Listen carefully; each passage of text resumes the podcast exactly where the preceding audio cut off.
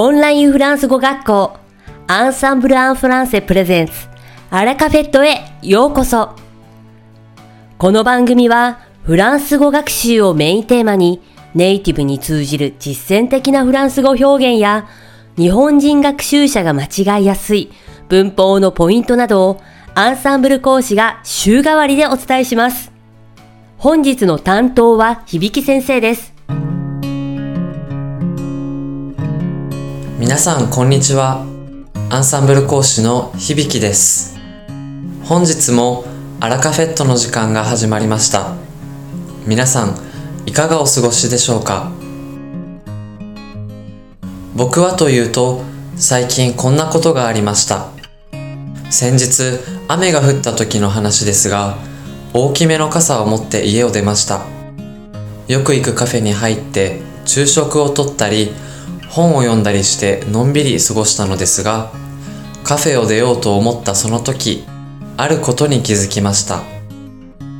そうお店に入る時傘立てに置いた自分の傘がなくなっていたのです。誰かが自分のと間違えて持って行ってしまったのかもしれないし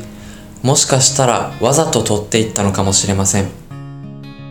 いずれにせよよく傘を置き忘れてしまうのを反省してこれなら忘れないだろうと買ったちょっと高めの傘だっただけにとても悲しかったです。ところで悲しみを表すフランス語はよく使う名詞が2つありますね。一つは女性名詞で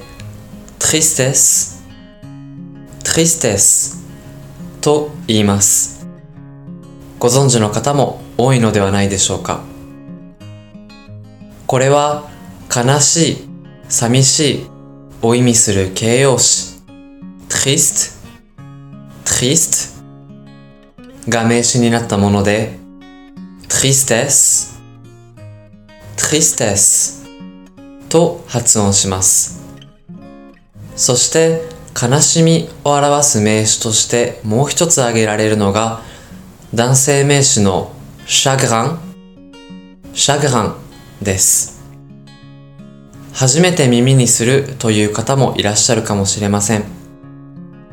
これは先ほどの tristesse よりも悲しみの度合いが深く、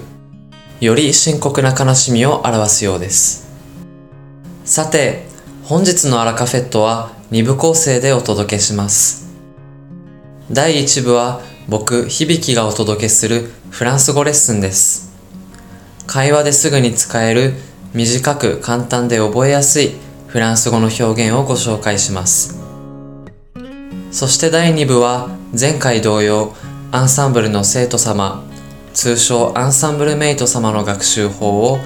入門者から上級者までレベルに分けてシリーズでご紹介します。それでは本日のフランス語レッスンを始めましょう。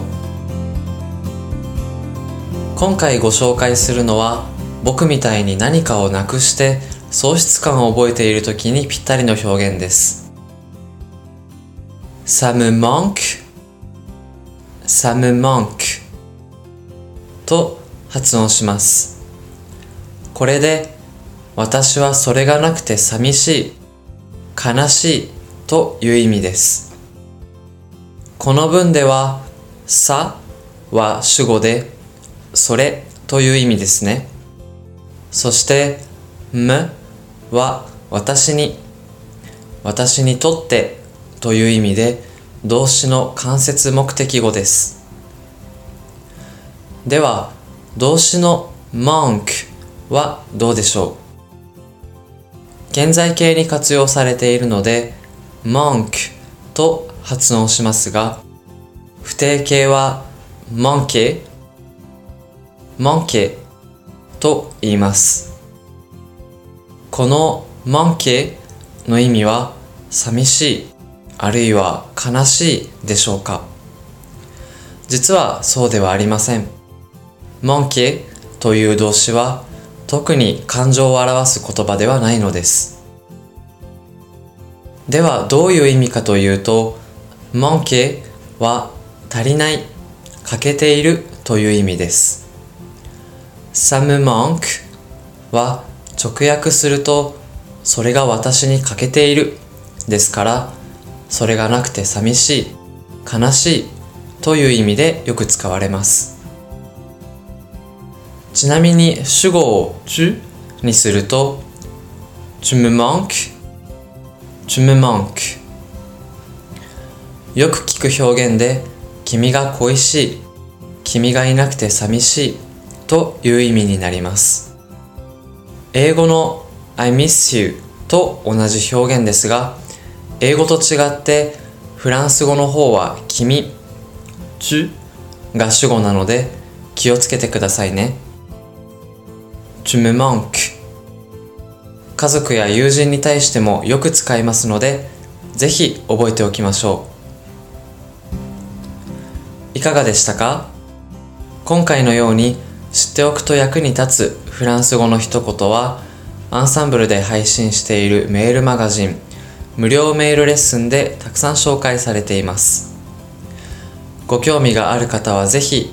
アンサンブル・アン・フランセのホームページから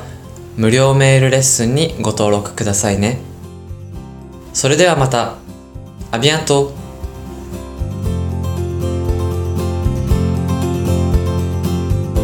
響先生、ありがとうございました。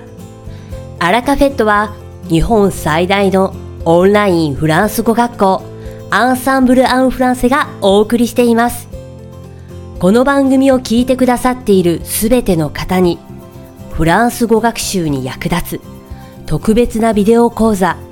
およそ1万円相当をプレゼントしています。詳細は番組の最後にお知らせいたしますので、ぜひ最後までお聞きください。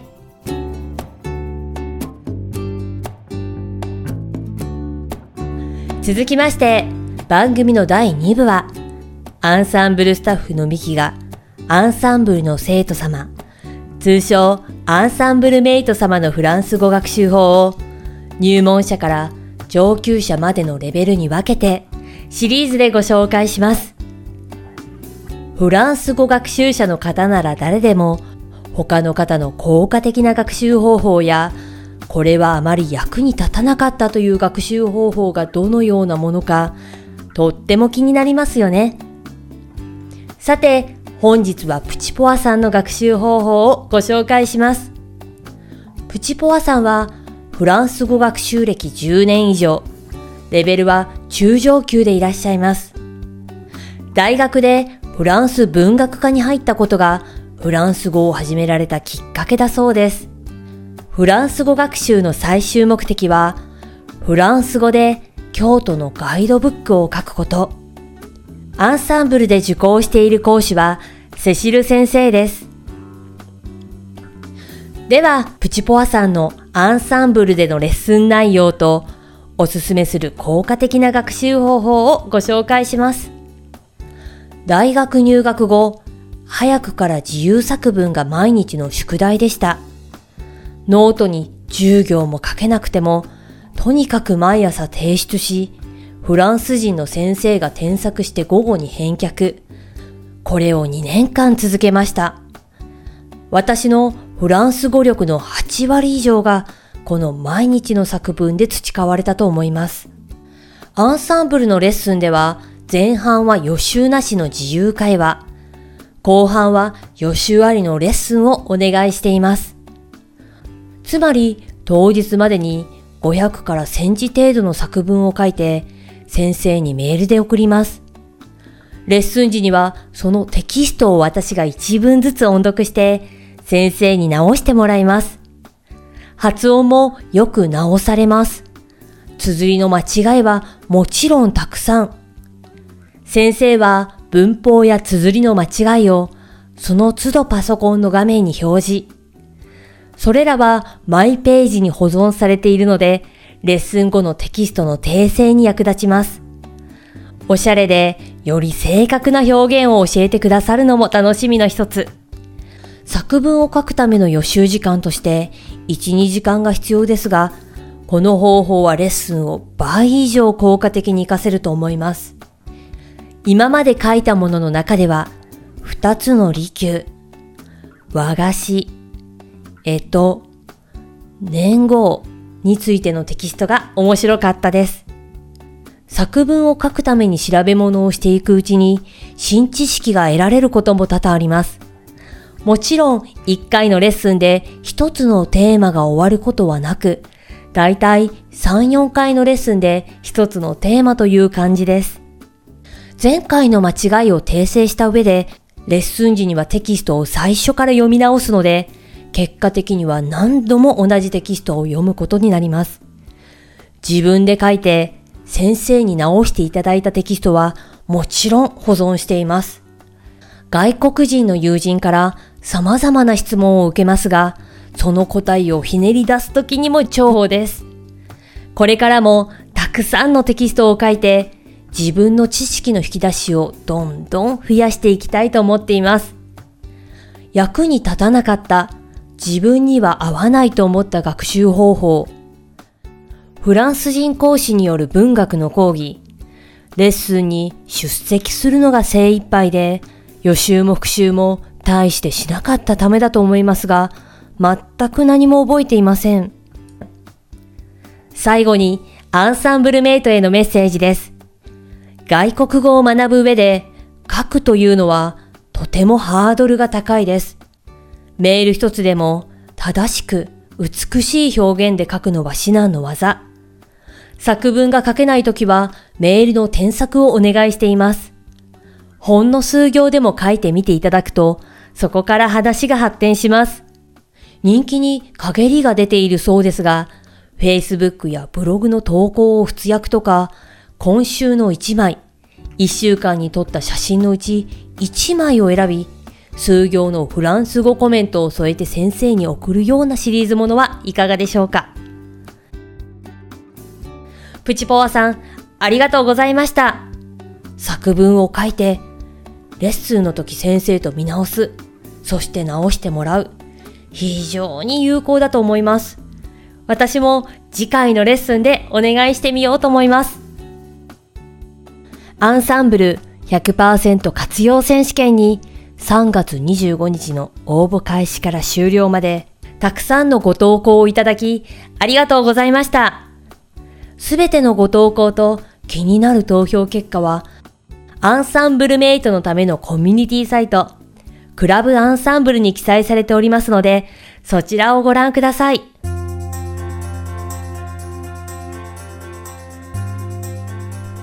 さて、本日のアラカフェットはいかがでしたでしょうか？この番組は毎週金曜日をめどにお届けしています。確実にお届けするための方法として iTunes や Podcast のアプリの購読ボタンを押せば自動的に配信されますのでぜひ購読するのボタンを押してくださいまた番組では皆様からのご感想やフランス語学習に関するご質問をお待ちしておりますアンサンブル・アン・フランセで検索していただきお問い合わせからお送りください。番組内でご紹介させていただきます。そして、この放送を聞いてくださったあなたに素敵なプレゼントがあります。アンサンブル・アン・フランセお問い合わせ宛てに、お名前、アラカフェットを聞きましたと明記して送ってください。フランス語学習に役立つ特別なビデオ講座をプレゼントします。たくさんのご応募をお待ちしております。それではまた次回の配信でお会いしましょう。素敵な週末をお過ごしください。